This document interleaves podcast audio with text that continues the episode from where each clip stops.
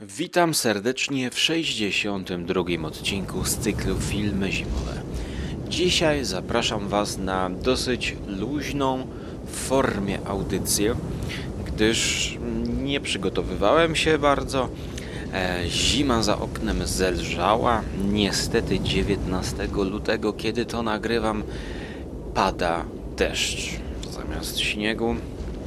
Niestety, ale odcinki filmy pełnometrażowe, które dla Was dzisiaj omówię, są bardziej po lekkiej, komediowej stronie życia, choć będzie też o wystawie malarstwa, na jakiej byłem w Muzeum Narodowym w Krakowie, więc będzie troszkę inaczej. Będzie, pomimo że będzie to odcinek nie mroźny, taki bardziej ciepły, no bo jednak śmiech kojarzy się nam z bolącym brzuchem i spazmami śmiechu, które jednak powodują czasami, że ale się rozgrzałem podczas tego śmiechu, muszę ochłonąć, jak nas złapie coś. Więc zapraszam, popijając herbatką oolong.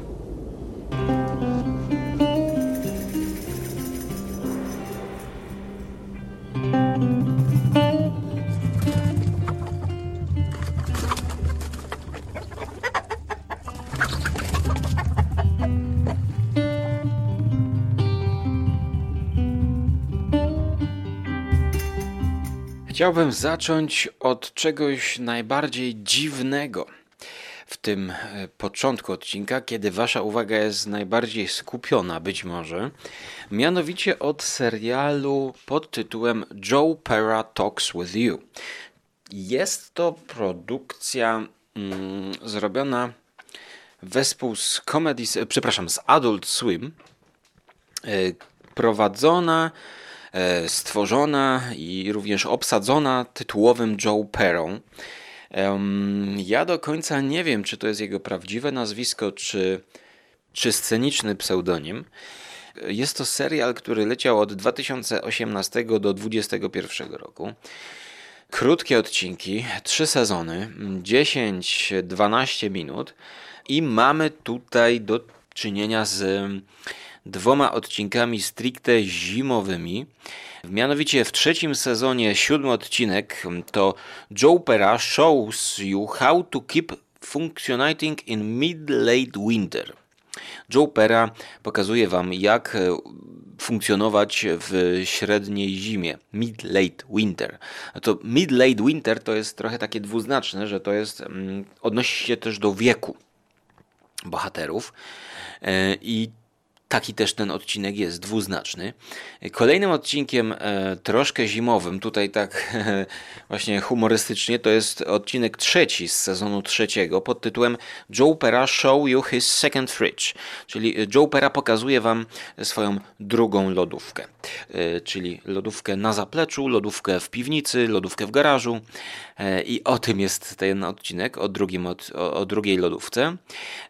No i chyba najbardziej zimowy to ostatni odcinek z 1. sezonu. Joe Pera answers your questions about cold weather sports. Czyli Joe Pera odpowiada na Wasze pytania na temat zimowych sportów. I to są już tak współcześnie brzmiące tytuły, powiedziałbym, tak? Współcześnie to może tak bardziej utylitarne tytuły. Coś na zasadzie Brian Eno, muzyka for airports, prawda? Albo ambient, muzyka dla jakiegoś miejsca skomponowana. Tutaj jest jakby film użytkowy, poradnik. No i w zależności od tego, kiedy zetkniecie się z Joe Perą, to możecie mieć różnego rodzaju odczucia, gdyż jest to dosyć idiosynkretyczne, czyli odrzucające na swój sposób. Ciężko wejść w ten serial, a może w postać Joe Perry. I właśnie, Zacznijmy od początku. Joe Pera jest to postać wykreowana przez Joe Pera, podejrzewam. Nie robiłem researchu, jak to wygląda od strony historycznej, natomiast od strony tego, co dostajemy, to jest to ewidentnie postać wykreowana przez tego człowieka, który nazywany jest komikiem, chociaż uważam, że jest to krzywdzące dla jego całej twórczości. Ale jeżeli traktować go jako komika, to tak jak, nie wiem, Charlie Chaplin czy Buster Keaton stworzyli jedną konkretną postać i poprzez nią opowiadają różnego rodzaju historie i swoje przemyślenia na temat otaczającego nas życia. I Joe Pera jest dosyć takim ślamazarnym nauczycielem. Takim nauczycielem, początkowo zastanawiam się, czy on nie ma jakiegoś schorzenia umysłowego właśnie, że taki jest powolny, że jest takim fajtłapą, niezdarą, ale na swój taki sposób filmowy, statyczny sposób, ograniczone możliwości ruchowe. Pomimo, że jest młodym, powiedziałbym, nie wiem, 30-latkiem, to facet porusza się jak dziadek, chociaż pod kątem takim, że jest powolny, po prostu ślamazarny. Mówi bardzo powoli, cedzi słowa. Na początku to bardzo odrzuca. Chciałoby się to oglądać na przyspieszeniu. Ale po chwili odnaleźć możemy w tym sens. Ja jestem przekonany, że jest to wszystko wykreowana postać, dlatego że prześledziłem występy w różnego rodzaju talk showach amerykańskich. W talk showach dokładnie zachowuje się tak jak, wiecie, Joaquin Phoenix, który przyszedł do talk show jednego, to jest typowe dla tych amerykańskich aktorów, którzy wcielają się w postać, którą grają, nawet jak są w telewizji. Kiedy tego rapera Joaquin Phoenix grał, to on przyszedł do jakiegoś talk show i właśnie mówił, że on naprawdę przeszedł teraz na tworzenie rapu, że kończy z aktorstwem i rap to jest to, co go pociąga, bo kręcili chyba takie dokumentary z Casey'em Affleckiem. I Joe Pera podobnie odgrywa tę postać, natomiast jeśli zobaczymy na jego kanał YouTube'owy, to przekonamy się, że ta postać musiała mu wyjść, wyewoluować. Podejrzewam w dużej części z jego charakteru, który raczej jest spokojny, taki właśnie zdystansowany, statyczny. Ponieważ na jego kanale YouTube'owym znajdziecie na przykład taki sketch, który właśnie też błędnie moim zdaniem, on na pewno jest komikiem, tak? Ale estetyka cringe'u, jaka często jest określana, że to jest humor cringe'owy, według mnie tutaj to jest za duże uproszczenie, bo po pierwsze określenie cringe jest krzywdzące, tak samo jak określenie kicz. Tutaj każdy może szafować etykietkami, prawda, tymi przymiotnikami.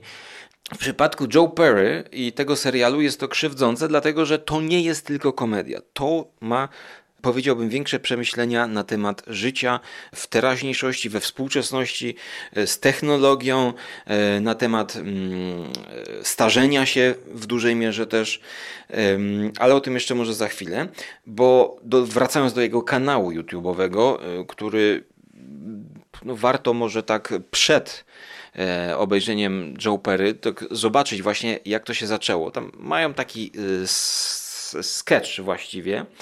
Oni mają taki sketch, który właściwie jest meta-sketchem i to też jest taki meta-humor, ponieważ sketch polega na tym, że tam ten Joe Pera daje koledze tort i mówi jakiś głupi tekst, który w ogóle nawet nie jest śmieszny, tak?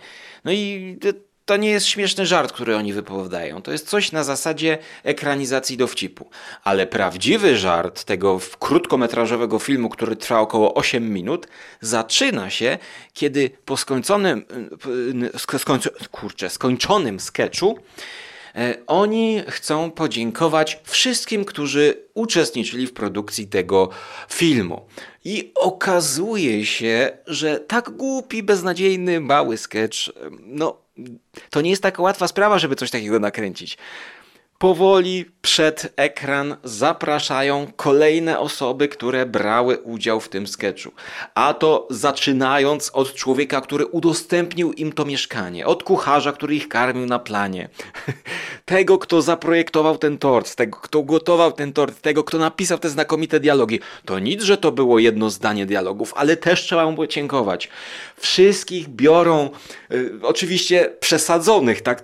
To zaczyna wtedy śmieszyć już po właściwym sketchu, tak? No, i to jest ten metahumor, powiedziałbym. Ladies and gentlemen, thank you so much for watching our sketch Garbage Cake. We worked really hard on it and we really appreciate it. But it wouldn't have been possible without a few people who we'd like to take the opportunity now to thank. Starting with Mr. Elihu Dietz. Thanks, Elihu. Before we gave Elihu the sketch, it was just a few words on paper. But Elihu got award-winning performances out of us that we didn't even know we were capable of. And on top of that, he produced the whole thing.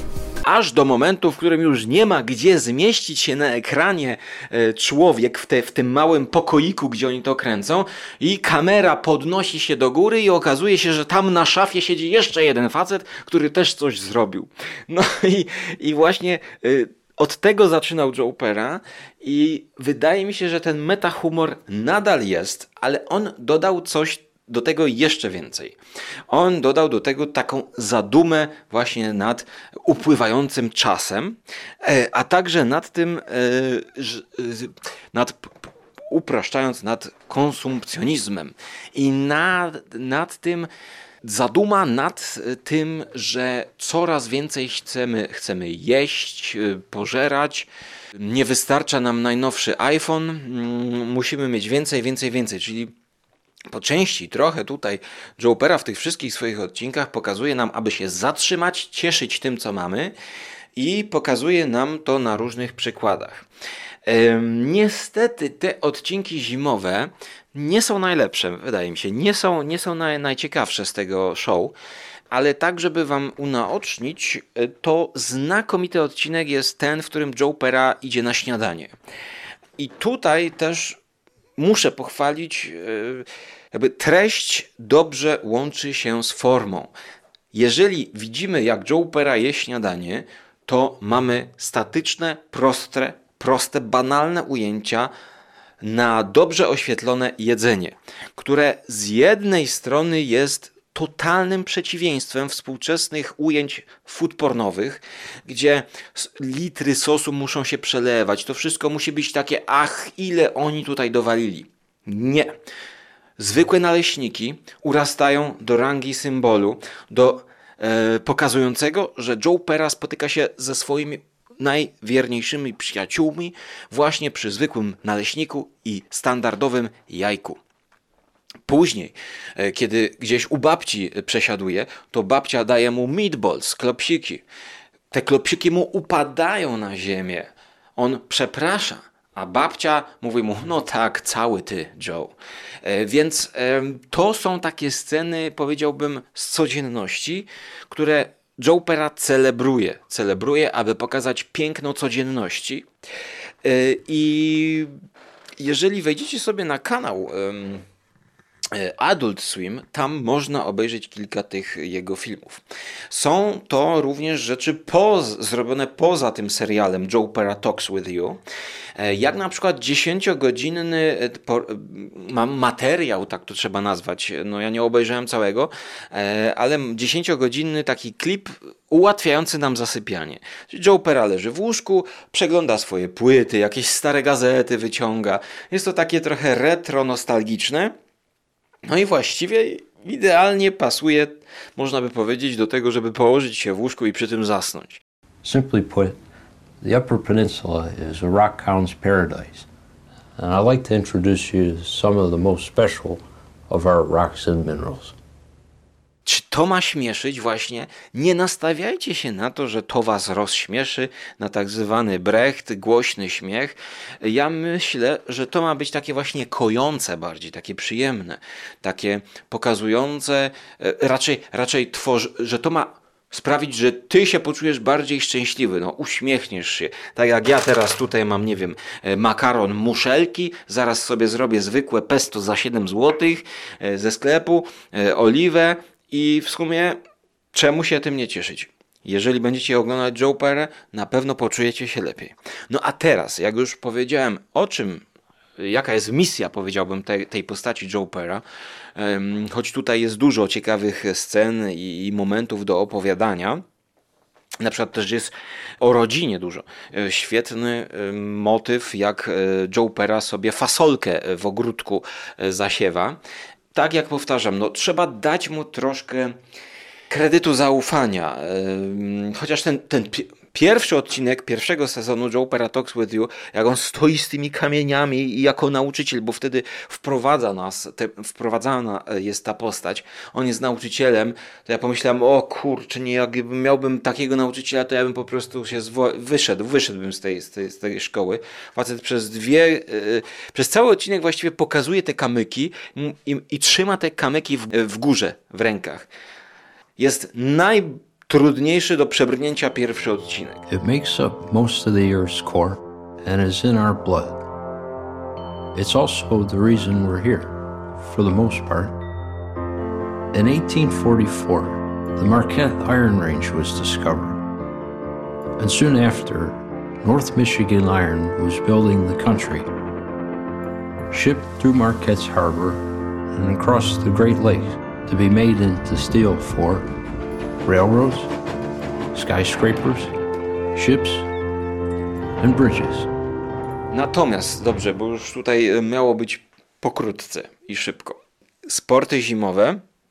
No właśnie, i problem jest taki, że te odcinki zimowe to ja mało co zapamiętałem z tego, choć oglądałem dwukrotnie. Więc tak. Odcinek zaczniemy od końca, bo ten odcinek jest ciekawszy, czyli Joe Pera shows you how to keep functioning in mid-late winter. Zaczyna się od tego, że Joe Pera ze swoim kolegą, który postanowił fotografować wschody słońca codziennie bodajże przez 365 dni, wstaje rano.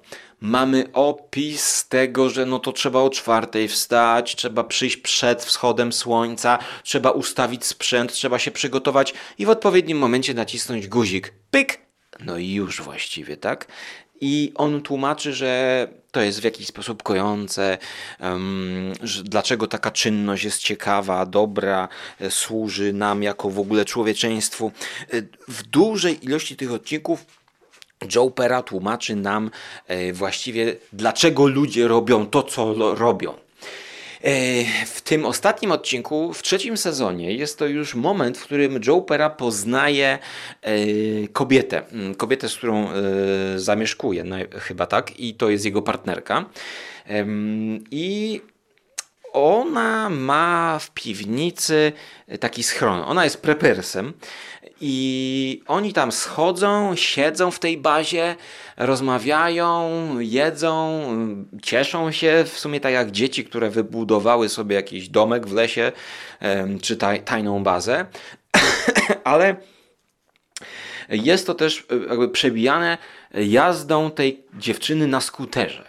I teraz tutaj kontrast, że wiele tych postaci, które są w tym uniwersum, to są normalnie zachowujące się postaci. To tylko Joe Pera jest taki ślamazarny, powolny, taki slow, taki... No nie powiem, że to jest slow cinema, bo slow cinema polega na czymś innym, to też nie jest mumblecore, ale człowiek po prostu bardzo powoli mówi, cedzi słowa i może to być nie do zniesienia.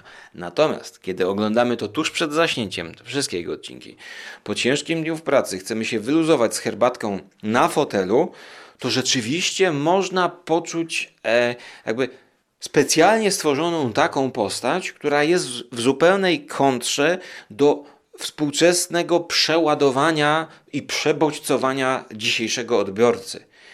Czy to Instagrama, czy to wszystkiego innego. I muszę wam powiedzieć, że paradoksalnie oglądając to, kiedy już wkręciłem się w tę produkcję, nie miałem chęci przez te 13-15 minut zaglądania do Instagrama. Ja kupowałem tę stylistykę i szedłem razem z tym powolnym rytmem. Natomiast Powolnego rytmu nie ma w tych scenach, jak ta jego dziewczyna jeździ na skuterze po śniegu. Od tego się też zaczyna.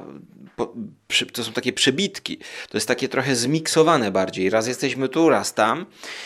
Ta dziewczyna jeździ na skuterze i on właściwie zastanawia się, co to oznaczają te sporty. Ja nie pamiętam już i szczerze mówiąc interpretowałem to chyba, że to jest jakby próba ucieczki przed starością, ale no właśnie dużo scen zimowych jest. W kontrze pojawiają się też, w kontrze w ogóle do ekipy i kumpli i paczki Joe Pery pojawia się też paczka żeńska tych koleżanek z tej dziewczyny, która w pewnym momencie wychodzi sobie na narty.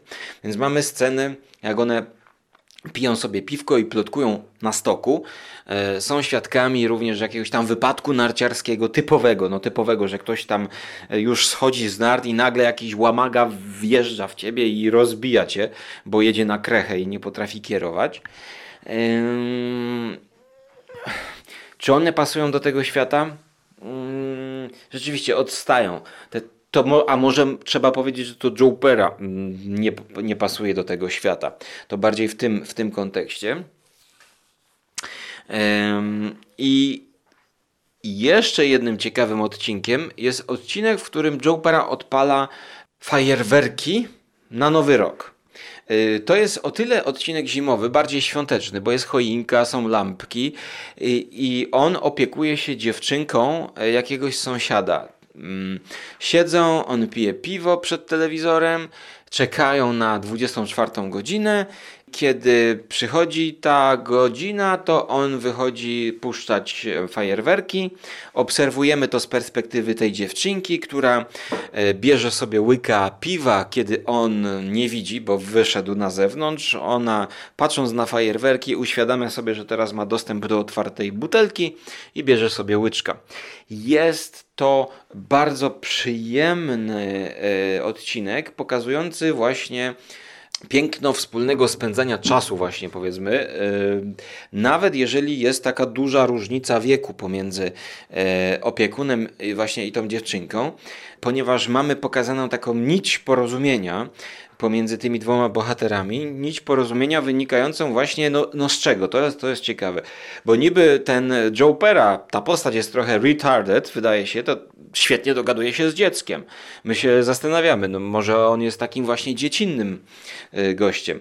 On wchodzi z nią w pewien układ, ona, kiedy wracają rodzice, udaje, że śpi, on też udaje, że śpi, więc jest to taki humor, powiedziałbym, milusiński humor, a same fajerwerki tutaj są opisane, no i same fajerwerki są, które oczywiście są puszczane na śniegu, same fajerwerki są może jakby na drugim miejscu, ale na pierwszym miejscu jest dlaczego ludzie oglądają fajerwerki i jakie są 3 stopnie oglądania fajerwerków. Czyli, że pierwszy stopień, tak skreślając, to jest, że jesteśmy zachwyceni tym, jak to wygląda, wow, jakie ładne. Drugi to jest melancholia i nostalgia bodajże, że przypominamy sobie, jak to kiedyś właśnie będąc dzieciakami puszczaliśmy te fajerwerki i widzieliśmy tylko ten rozbłysk i tylko te kolory i tylko to, czym te fajerwerki są. I 3 stopień oglądania fajerwerków to jest już jakaś tam depresja, że my uświadamiamy sobie, że tracimy swój czas i życie na puszczanie fajerwerków i że musimy coś ze sobą zrobić, więc to trzecie stadium puszczania fajerwerków, przepraszam, obserwowania fajerwerków, tak? To jest smutek. Więc no, pod kątem merytorycznym facet ma świetne koncepcje i te koncepcje no, są koncepcjami rzeczywiście, jak ja sobie zacząłem analizować, jak to jest z tymi fajerwerkami, jak je oglądam, bo ja nie puszczam. No, kiedyś puszczałem trochę fajerwerków i mnie to rajcowało, ale teraz co roku, za każdym razem, kiedy na to patrzę, to rzeczywiście jest najpierw wow, pierwszy strzał, ale huk, ale pizdło, no jest kolorowo, 3 kolory, ładnie, no tak, kiedyś to tak puszczałem, no a teraz Z kim ja to oglądam? Gdzie są ci wszyscy ludzie? Co się stało? Jakie jest miejsce w moim życiu? Więc z Joe Perą ja się tutaj w wielu odcinkach rozumiem, sympatyzuję i polecam ten serial. Pera's four stages of watching fireworks. Stage 1. Wow. I named it this because that is what people say when the first firework goes up. One guy might even say, hell yeah. But gradually, viewers will slide into stage 2. Thinking about fireworks. Fireworks are hypnotic. O tak, dobrze, więc udało się mniej więcej powiedzieć, co to jest za rzecz, bo w te określenia i recenzje, które ja widziałem, to jest spore uproszczenie. Tutaj za wiele cringe'u nie ma. No tutaj jest cringe może... A dobra, już powiem. Kończę, słuchajcie. Aha, jeszcze ta lodówka. No ogólnie ta lodówka to jest ta druga lodówka, w której trzymasz te rzeczy na czarną godzinę, takie różne rzeczy. Na przykład oglądasz film, skończy ci się wszystko w pierwszej lodówce, no to w tej drugiej lodówce masz jakieś tam piwko, mrożonki. No, nie wiem, ja mam niestety tylko jedną lodówkę. Dobrze, więc teraz zróbmy sobie taką przerwę. Albo może nie, albo pójdziemy na Violent Night, tak, bo pojawiła się choinka, więc tutaj mam otwarty film pod tytułem Violent Night. Reżyseria Tommy Wirkola, w roli głównej David Harbour, ale także John Leguizamo, czy ja o nim chciałem w ogóle powiedzieć? On jest aktorem charakterystycznym, może go znacie, ale You Better Watch Out, to jest taki tagline. O czym to jest? No jest to film 100% zimowy, powiedziałbym gwiazdkowy. Nie mogę go polecić koledze Hubertowi, który ogląda horrory zimowe, gdyż jest to bardziej akcja. Tutaj nie ma horroru, ale powiedziałbym, że jest to wysokobudżetowa produkcja. Wszystko to dzieje się w jednym wypasionym domu i sytuacja polega na tym, że mamy jedną rodzinę, która ma zlot świąteczny. Wszyscy się spotykają. Właścicielką jest starsza pani, która jest matką, która jest okropnie bogata, jak to mówią o niej. I w tym momencie przychodzi do nich święty Mikołaj. Tutaj właśnie David Harbour, znany z serialu Stranger Things na przykład, ten szeryf. A z drugiej strony mamy pokazane włamywaczy, którzy chcą wkraść się do sejfu, ponieważ ta matka ma ogromne pieniądze, najprawdopodobniej gdzieś schowane. Okazuje się w międzyczasie, że ta rodzina też jest łasa na te pieniądze. Tam są wewnętrzne różnego rodzaju sprzeczki. I oczywiście bandyci, gangsterzy też chcą pieniądze i też mają swoje powody. Oni są bezlitośni, oni są brutalni i spotykają tego właśnie Mikołaja, prawdziwego Mikołaja, którego początkowo postrzegałem jako jakiegoś przebierańca, zwykłego gościa, który sobie robi jaja, a okazuje się, że on ma nadnaturalne moce i nadnaturalne zdolności. Jednak nie jest to film typu horror, bardziej powiedziałbym typu akcja, coś a la Szklana pułapka. Taki bardziej familijny film, akcja. Byłem na tym w kinie, w Cinema City, bo mam kartę również na ten rok i muszę powiedzieć, że oglądało się to całkiem przyjemnie. Czy ktoś po was to sięgnie w tym okresie lutego? Myślę, że i tak już to wyszło z kin. Zaczekajcie sobie do grudnia tego roku i możecie to zaserwować przed dniem świętego Mikołaja. Według mnie nie jest to nic specjalnego. Dałem ocenę 5/10, ale jest to technicznie dobrze zrealizowane, więc myślę, że do takiego oglądania z rodziną to się nadaje. No i oczywiście śnieg jest wszędzie poza domem, tak? I to jest bardziej taki trochę teatr telewizji.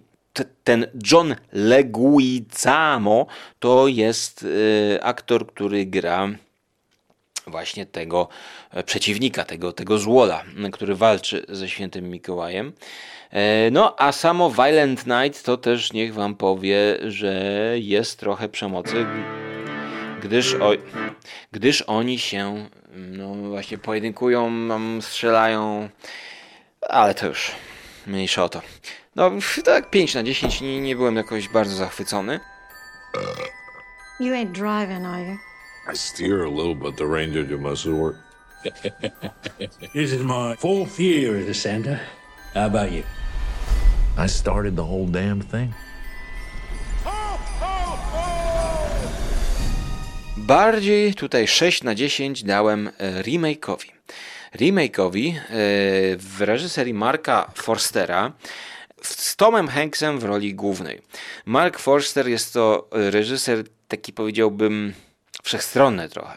Reżyser sięgający po różne gatunki. Co by nie powiedzieć, bardzo lubię jego film. Ale IMDb zepsuło całkowicie po prostu swój interfejs. Bardzo lubię jego Stranger Than Fiction o człowieku, który orientuje się, że jest postacią w książce. Polecam. World War Z, też dobrze to wspominam. Wcześniej był Machine Gun Preacher i Quantum of Solace, The Kite Runner, Stay i Finding Neverland. Ogólnie rzecz biorąc jest to taki amerykański reżyser A Finding Neverland z Johnnym Deppem, czyli o Piotrusiu Panu. The Man Who Was Peter Pan. Ja to przecież chyba miałem obejrzeć. Dobrze, wbiję teraz to na watchlistę. Myślałem, że to oglądałem, a może oglądałem, nie pamiętam. Dzisiaj mamy do czynienia z filmem A Man Called Otto, który jest remake'iem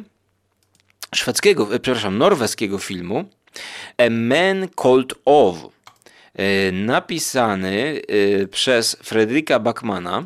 Wyreżyserowane jest to przez Hansa Holma na podstawie powieści Fredrika Backmana.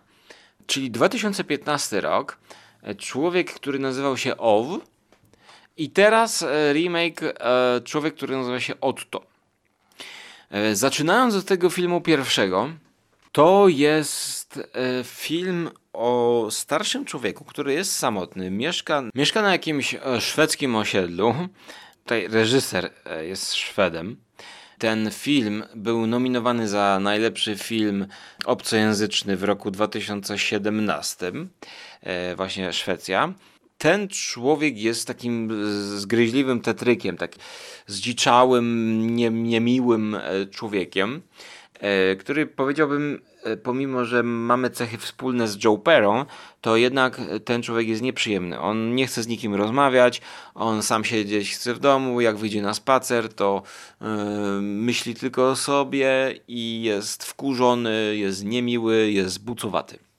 I on odnajduje miłość, szczęście i wagę przyjaźni po tym, kiedy ktoś wprowadza się do domu w sąsiedztwie. Tam spotyka małą dziewczynkę, a także kota, którym się musi opiekować. A w ogóle całość zaczyna się od tego, że ten człowiek chce się powiesić i coś mu się nie udaje w tym powieszeniu, chce skończyć ze swoim życiem właściwie, no dlatego jest, można powiedzieć, skończony, dlatego go też nie lubimy, tak? Bo on nie widzi sensu życia, dlatego że stracił żonę, jego żona umarła. I powoli zaczynamy go rozumieć na przestrzeni tego filmu, powoli zaczynamy go lubić. Również ta cała rodzina przyjaciół mieszkających na osiedlu też zaczyna go lubić i on powoli się troszkę zmienia, można by to powiedzieć, cywilizuje. I teraz, opowiadając wam wszystkim o tym, streszczając fabułę, ja do końca już nie pamiętam, który film opowiadam. Bo tamten oglądałem 5 lat temu, a ten jakiś miesiąc temu w kinie, i powiem wam, że ten remake mocno trzyma się oryginału. Tom Hanks trochę tutaj nie pasuje do roli, bo wszyscy znamy Toma Hanksa jako aktora ciepłego właśnie, dobrego kumpla, pozytywnego. Tom Hanks znakomicie wypadł w tym filmie, gdzie zagrał tego prezentera programu dla dzieci. To był super, hiper empatyczny film, znakomity film. Jakiś chyba rok temu leciał. o tym panu, zapomniałem nazwiska, taki show w latach chyba 70., 80. było skierowane dla dzieci i to było o depresji. To było właśnie o tym, jak ten prezenter mówił do dzieci o trudnych sprawach, o tym, jak komuś w rodzinie zmarł ojciec, mama i jak o tym powiedzieć do dziecka. To on właśnie robił tego typu programy, postać, którą grał Tom Hanks. I to zawsze Tom Hanks jakby mnie kojarzy się pozytywnie. Tak samo ludziom, zwróćcie uwagę, Tom Hanks nie grał w ostatnim filmie o Elvisie, gdzie był tym takim grubym z cygarem kapitalistą. He, wykorzystam Elvisa. No, to coś tu nie grało. Ta postać była jakby najbardziej komiczna, przerysowana, męcząca. Natomiast tutaj za bardzo chyba jednak w tej szwedzkiej wersji bardziej był odpychający ten główny bohater. Właśnie to taki jest też koncept na ten film, że spróbujmy pokazać bohatera, który jest antypatyczny, z którym ciężko jest sympatyzować. Pokażmy, dlaczego nie można z nim sympatyzować, a potem pokażmy jednak, że można z nim sympatyzować, tak? I dlaczego? Jak już będziemy go rozumieć, tak? Bo już wiemy, że on też cierpi. A tutaj na przykład, kiedy Tom Hanks uczy główną bohaterkę, no tą sąsiadkę, która z mężem i z córeczką przyjeżdża, uczy ją jeździć, to mnie przypomniały się znowu sceny z genialnego filmu Happy Go Lucky, Mike'a Lee, gdzie główna bohaterka, Polly bodajże, uczyła się jeździć z takim instruktorem jazdy, który był strasznym frustratem. I tego frustrata też grał taki brytyjski znany bardzo aktor. I tam było napięcie, tam były emocje, tam był konflikt. Tutaj ten konflikt jest pozorny. To jest właśnie najgorsze w tym filmie, że wydaje mi się, że przez Toma Hanksa ten film cierpi. Ten układ bohaterów cierpi, bo on od początku już jest taki cieplutki amerykański, złagodzony. Natomiast musiałbym też zerknąć do tamtej poprzedniej wersji, odświeżyć ją sobie, czy rzeczywiście tak jest, bo może tam było podobnie. W każdym razie ja już nie pamiętam, ale mimo wszystko polecam oba te filmy, bo to jest znowu przykład takiego kina familijnego, ale trochę jednak mówiącego o trudnych problemach i próbującego wyjść poza ten schemat familijności. To w ogóle jest ciekawy koncept na film, więc ja mimo wszystko polecam. No ale teraz gdzie ta zima właśnie, bo ta zima tutaj jest, kiedy zima przychodzi, a zobaczcie, że ta zima, można by powiedzieć, jest metaforyczna, bo facet jest sam, facet nie chce się kontaktować w ogóle z żadnymi ludźmi, z sąsiadami, on chce popełnić samobójstwo, no i w końcu ta zima przychodzi na to osiedle, więc kiedy on odgarnia śnieg, to on w ogóle spotyka, też ma okazję do spotkania sąsiadów i też to jest właśnie tutaj dobre użycie pory roku, żeby pokazać tę zimność, tak? No to wszystko pasuje, w końcu to, co się bierze ze Szwecji, tam wydaje mi się, że tam są, że Szwecja to ma mroźne zimy, tak bym powiedział. I ogólnie tamto kino jest takie właśnie mroźne. Zresztą Wallander był, dużo już było tych filmów. Ostatnio też był taki film z Liamem Neesonem, który już... Ja się już pogubiłem, już nie pamiętam, czy go omówiłem w końcu, czy nie. Jak Liam Neeson, to był też remake, Liam Neeson traci chyba jakiegoś syna i koparką, czy odśnieżarką wyjeżdża na poszukiwanie tego syna, chce pomścić tego syna. W każdym razie tutaj bym dał ocenę taką 6/10 dla tego nowego filmu z Tomem Hanksem. Temu poprzedniemu też daję tak 6/10. Jest to coś lekkiego, tak jak dzisiejszy właśnie odcinek z takimi luźnymi tematami i bardziej komediowymi sprawami. Hello. Hello. What's your name? Otto. Otto? O-T-T-O. I'm Abby. O-T-T-O. Got some new neighbors. Bye. Nitwit husband. I brought you some food. Okay. Bye. Teraz dochodzimy do ostatniego punktu naszego spotkania internetowo-podcastowo-audycyjnego. Kończę klamrą, czyli dwie rzeczy, które najbardziej dzisiaj polecam, to początek. Zachęcam do zmuszenia się do obejrzenia kilku odcinków Joe Pera. To jest ciekawy humor współczesny.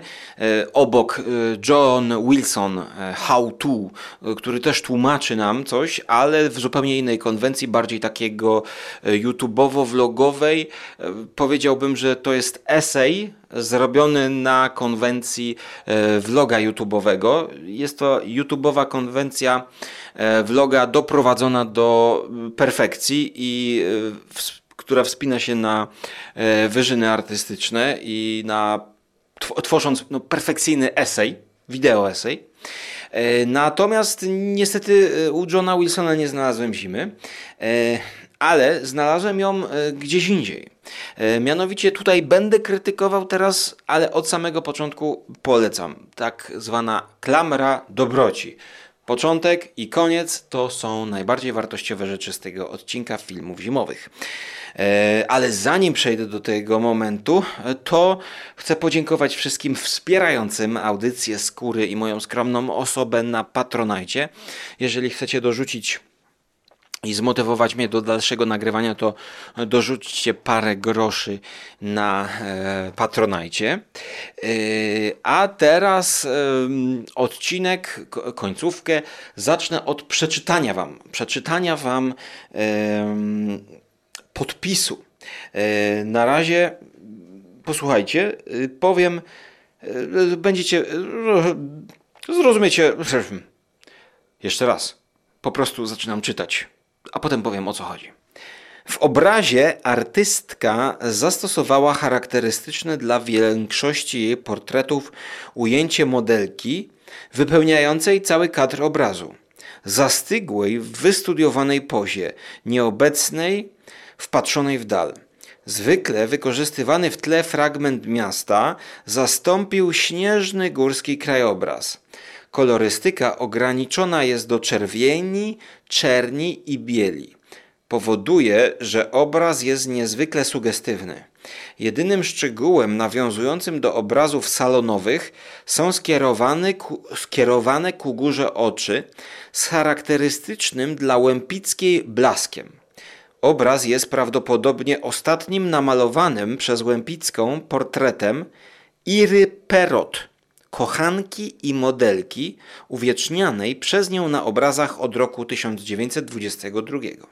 Na wystawie pokazujemy też film z udziałem obu pań.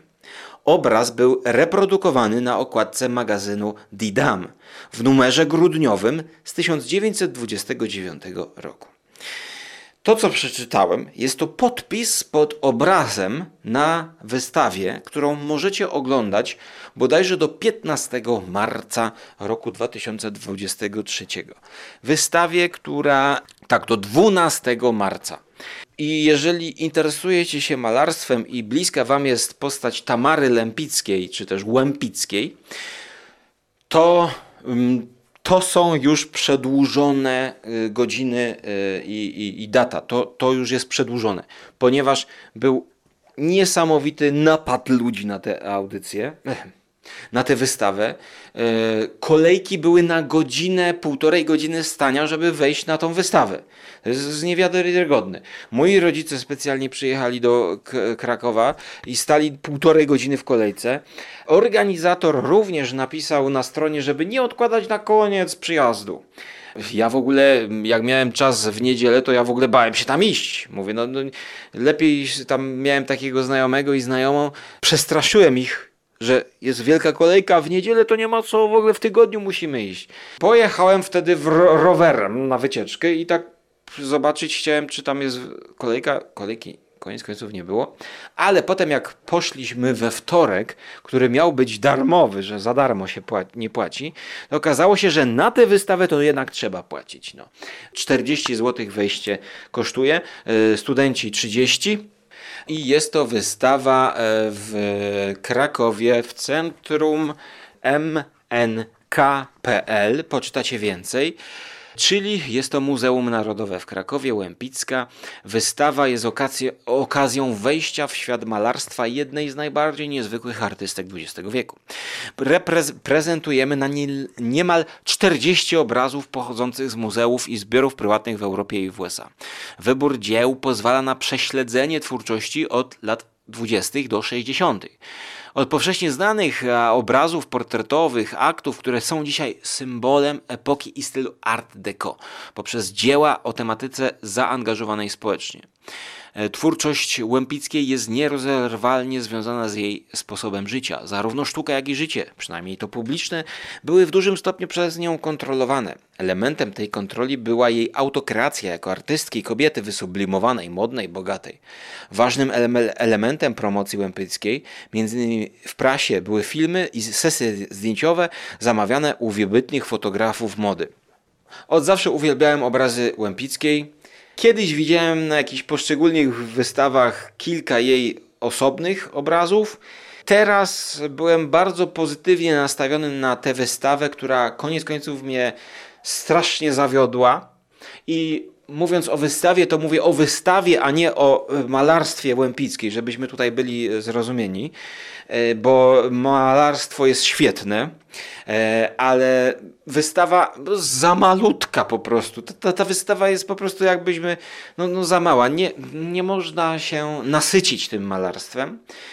Więc tutaj takie trochę zigłe widły, a z drugiej strony w ogóle skąd takie kolejki, skąd ta popularność w ogóle? To, ja nie wiem, jedyna moja interpretacja jest taka, że chyba musiało być Art Deco popularne, ponieważ ta śpiewaczka, zapomniałem jak ona się nazywa, Lana Del Rey chyba Art Deco wprowadziła ponownie na salony. Więc ludzie się zainteresowali może ponownie, chociaż oczywiście Tamara Łempicka, to narodowość polska i to jest światowej sławy malarka.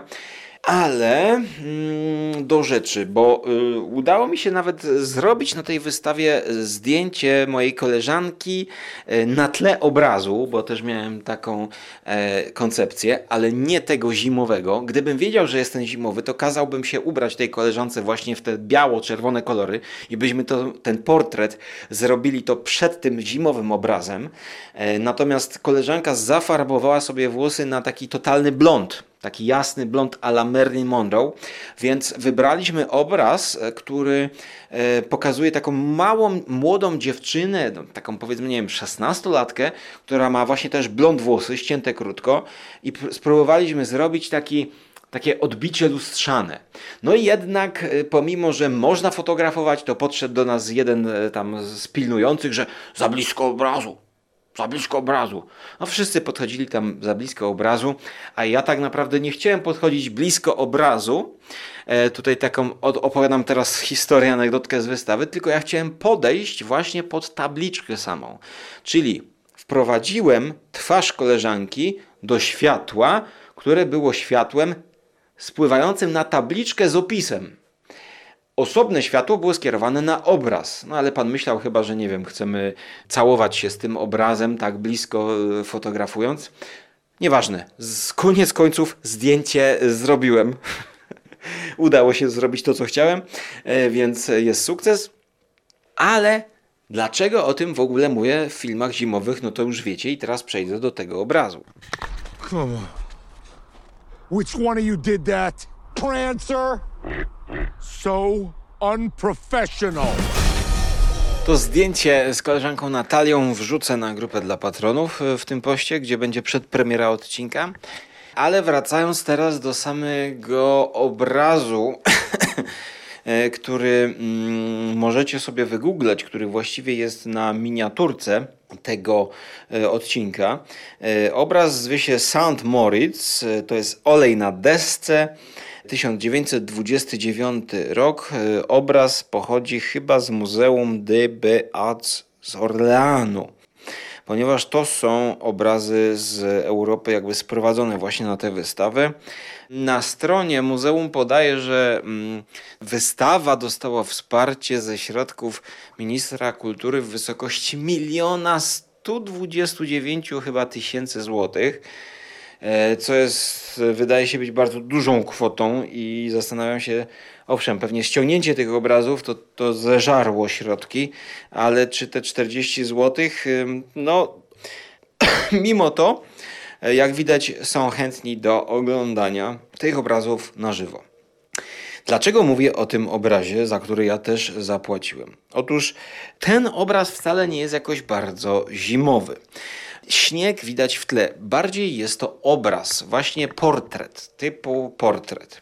Gdzie swoją drogą zwróćcie uwagę, że górna część czoła, czy głowy właściwie, jest przycięta. Czyli tak jak na portretach i tutaj kadrowanie również w filmach, jeżeli chcemy skupić się na twarzy, to przycinamy kadr głowy z góry. Nie musimy pokazywać czubka głowy i włosów. To jest pierwsze skojarzenie. Drugie skojarzenie to jest właśnie dwa kolory najpierw, czyli biały i czarny. I tutaj pierwsza rzecz zimowa to zimowy golf. Ubranie, ale to jest taki golf bardziej na wygląd. Kiedy jesteśmy już po zjeździe, siedzimy sobie w karczmie i mamy golf, który chroni nam szyję i ogólnie jest nam ciepło. Ale to nie jest golf, w którym można by jeździć na nartach, bo nas przewieje, bo widać, że to jest jakaś wełna, jakieś takie tkane. Kobieta jest w rękawiczkach białych i trzyma jakiś kijek, jeden kijek, najprawdopodobniej kijek narciarski.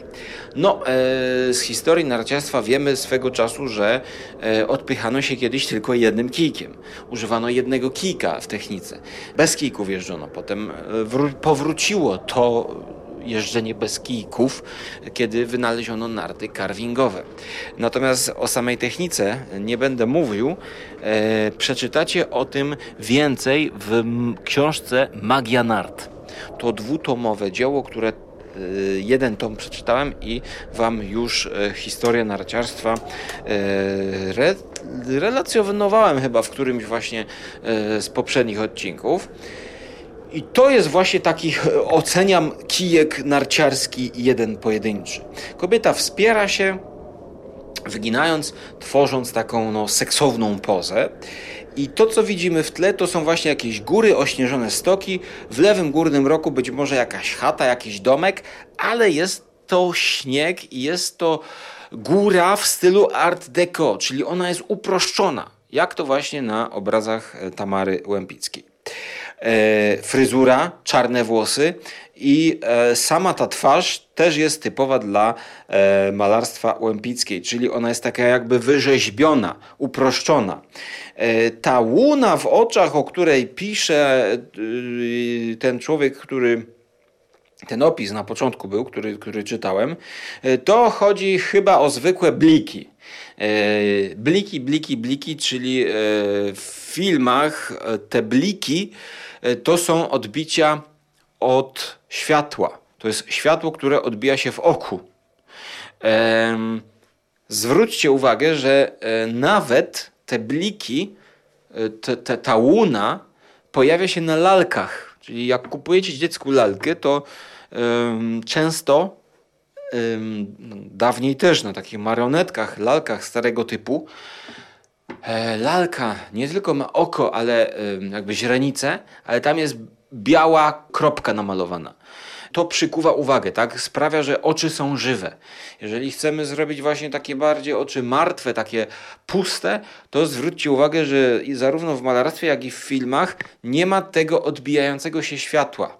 Jest schowane w taki sposób, żeby się nie odbijało. Również w fotografii jest to bardzo ważne, na przykład w fotografii modowej, w beauty fotografii, to jest wręcz, można zobaczyć odbicia parasola. Parasola takiego używanego do odbicia światła. Taki parasol, który od środka kopuły jest wyścielany takim właśnie folią, albo to srebrną, albo złotą. I ten parasol wręcz odbija się w fotografiach modelek. To jest jedna rzecz. I teraz dlaczego ten obraz wszedł do tej audycji?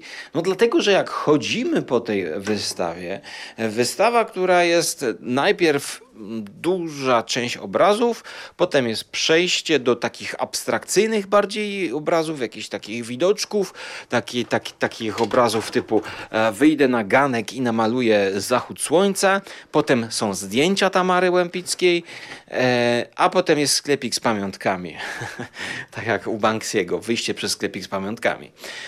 Więc kiedy ja chodziłem w tej części, gdzie są te najważniejsze obrazy, te portrety typowe właśnie tam dla Tamary Łempickiej, to widziałem, to jest dużo czerni, tak? To jest czerń i pomiędzy jakby jednym tunelem a drugim tunelem są takie frędzle, wiszą takie frędzle. Ja przeszedłem przez te frędzle, a potem okazało się, że nie można przechodzić przez te frędzle. Ja nie wiem, po co oni za te miliony złotych robili te frędzle, skoro nie można pomiędzy nimi przechodzić. One tak miały symbolicznie oddzielać jeden tunel od drugiego tunela. Natomiast muzyka też grała. To ciekawe, że właśnie w tle grała taka muzyka. Tutaj nawet zrobiłem sobie zdjęcie tego, co to była za muzyka i na przykład mieliśmy piosenkę Starry Night z 1971 roku z albumu My Life, The Greatest Hits, wydany w 1998, Julio Iglesiasa, urodzonego w 1943, produkcja tutaj w latach 60. i 70. ulubione piosenki odtwarzała Tamara na adapterze. To był Julio Iglesias. Nie mylić z Enrique, tak? To jest, Julio to jest ten, co tworzył też chyba muzykę filmową i te takie piosenki starsze, tak? To był jego ojciec. To podbudowało klimatu. Była też chyba jakaś jedna polska taka stara piosenka, coś jak The Ink Spots, taka z patefonu jakby puszczana. To przywodziło na myśl te lata 30. Kiedy ja zobaczyłem ten obraz, to mimo, że nie był to obraz zimowy, taki jak na przykład Juliana Fałata z typowymi pejzażami zimowymi, to od razu poczułem się, jakbym był na nartach. Od razu wystarczyła ta sugestia tego śniegu w tle, ten strój. I pomimo, że to był portret, czyli artysta skupia się na pokazaniu twarzy, rysów twarzy, emocji, tego czym jest człowiek na obrazie, to od razu zapragnąłem wyjechać na stok i poczuć tę atmosferę. Tak działał na mnie ten obraz w kontekście tych innych, takich powiedziałbym trochę wyjętych z kontekstu pory roku, pory dnia. Bo te obrazy mają w sobie coś takiego, że są nierealne w jakiś sposób. A tutaj to przywodzi na myśl właśnie ta biel w tle i ta czerwień przywodzi na myśl typowe szusowanie zimowe, kiedy jest właśnie czerwień. To jest ruch, to jest kolor agresywny, energetyczny i ta biel. Poza, powiedziałbym, jakby kobieta, która patrzyła na stok, gdzie będzie jeździć, jakie te góry są piękne, ale również jest tam coś więcej. Również jest tam jakieś rozmarzenie. Rozmarzenie, czy to w widoku gór? Nie powiedziałbym. Bardziej tutaj wchodzi jakaś miłość, jakieś coś takiego. Natomiast właśnie jak widzimy to, o czym czytałem na początku tego segmentu audycji, to, że właśnie one były kochankami.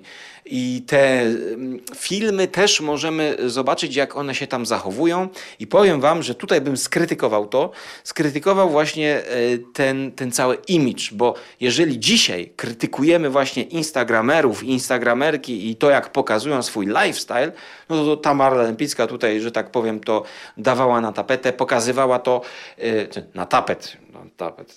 pokazywała i nawet tam film można obejrzeć taki, gdzie przychodzi, że gospodyni przynosi takiego wielkiego kurczaka chyba, czy jakiegoś indyka i one to pokazują do kamery, to niemy film, pokazują do kamery i pokazują jak jedzą, elegancko ubrane. Tak trochę mnie to zniesmaczyło, nawet jak na żarłoka, bo taką pustkę wyczułem w tym takim życiu na pokaz i zastanawiałem się, czy o tym jest całe Art Deco? Czy to jest to Art Deco? Czy to jest to życie na pokaz zamknięte w obrazie? Nie wiem, bo szczerze mówiąc trochę byłem rozczarowany tą wystawą jako całością, ale ten obraz zapamiętałem i zapamiętam i dlatego już stojąc przed nim zrobiłem zdjęcie i myślałem, że tak, to jest ten obraz, który będzie miał swoje miejsce w audycji o filmach zimowych, bo jest to coś, co może być, no nie powiem, przyczynkiem do jazdy na nartach i do wyjazdu, ale jak przyjeżdżacie do Krakowa, macie czasu już niewiele, marzec, to warto, myślę, wpaść na tę wystawę. Nie wiem, czy kolejki będą, może już ludzie się napatrzyli. I potem zjeść coś, co mnie właśnie przypomniało klimaty zimowe. Tylko że no, nie jadłem na stoku kiełbaski, tylko jakąś pizzę potem zjadłem. No ale jeżeli poszedłem we wtorek, to okazało się, że ta wystawa stała jest za darmo. No i jeszcze rzutem poszliśmy na tę wystawę, ale już nie ma czasu w tej audycji, żeby w audycji to może i czas był, ale ja tutaj już za mikrofonem nie mam czasu, żeby omawiać tę wystawę stałą, a tam też było sporo zimowych obrazów, chociażby wspomnianego Juliana Fałata. Ja porobiłem parę fotek i te fotki wrzucę na grupę dla patronów, więc będą oni mieć i będziecie mieć trochę z wystawy Tamary Łempickiej fotek, to są po prostu fotki obrazów, tak, może z większym kontekstem, ale też będą fotki z tej wystawy stałej Muzeum Narodowego, gdzie są różne widoki, jest Witkacy na przykład do obejrzenia, Fałat, bardziej współczesna sztuka, jakieś rzeźby, ale jest też kilka obrazów zimowych i wszystkie te obrazy zimowe cyknąłem. W tym odcinku ich nie będę omawiał, może w przyszłości je omówię. To są takie, powiedziałbym, typowe widoczki, chaty, lasy, góry ośnieżone. Będzie trochę ich na grupce do obejrzenia. No i we wtorki jest wejście za darmo na tę wystawę, więc to też możecie obejrzeć. I ta wystawa dopiero jak poszliśmy po Tamarze, to się nasyciliśmy, że tak powiem, malarstwem i sztuką. Każdy mógł wybrać coś dla siebie. Dużo z młodej Polski, więc polecam bardziej właśnie tamtą wystawę stałą. Czyli te zbiory Muzeum Narodowego, które są cyklicznie pokazywane i cały czas można oglądać. No i już chyba się nie będę powtarzał, bo zapraszam do obejrzenia galerii zdjęć i dziękuję za wsparcie, dziękuję za uwagę. Mam nadzieję, że usłyszymy się w przyszłości, a mam jeszcze ciekawy film z Bette Davis, czyli czarno-biały film z Bette Davis, Winter Meeting bodajże, coś takiego. Criterion Collection ma wydać ciekawy film Winter's Scenes from Winter, coś takiego z lat 70. A także jeszcze jestem w połowie tej książki Witajcie na cholernej Arktyce i też jeszcze w tym sezonie planuję coś o tych wspomnianych dziełach kultury nagrać. Tym samym czasem życzę Wam smacznej kolacji, jedzcie dużo czosnku, żeby nie zachorować tak jak ja ostatnio i do usłyszenia w przyszłości, bądź do zobaczenia na Żarłok TV, gdzie polecam odcinek na Tłusty Czwartek pod tytułem Tłusty Czwartek 2023, który to odcinek był nagrywany przed Tłustym Czwartkiem, kiedy za oknem szalała zima, więc też kiedy babcia smażyła pączki i faworki, to też wprowadziłem trochę tej zimy do odcinka, ale tak symbolicznie, żeby nawiązać do cukru pudru sypanego na faworki, który jest właśnie no niczym jak ten śnieg w filmie Alfreda Hitchcocka Mr. and Mrs. Smith, który padał w sztucznym studio, kiedy to było kręcone, ale o tym filmie było w poprzednim odcinku, więc ja zachęcam do powrotu. Trzymajcie się ciepło. Cześć. Faworki robimy z przepisu książki śląskiej. To są takie, że tak powiem, tańsze prawdopodobnie. Czemu tańsze? I lżejsze w pracy. Ale czemu tańsze?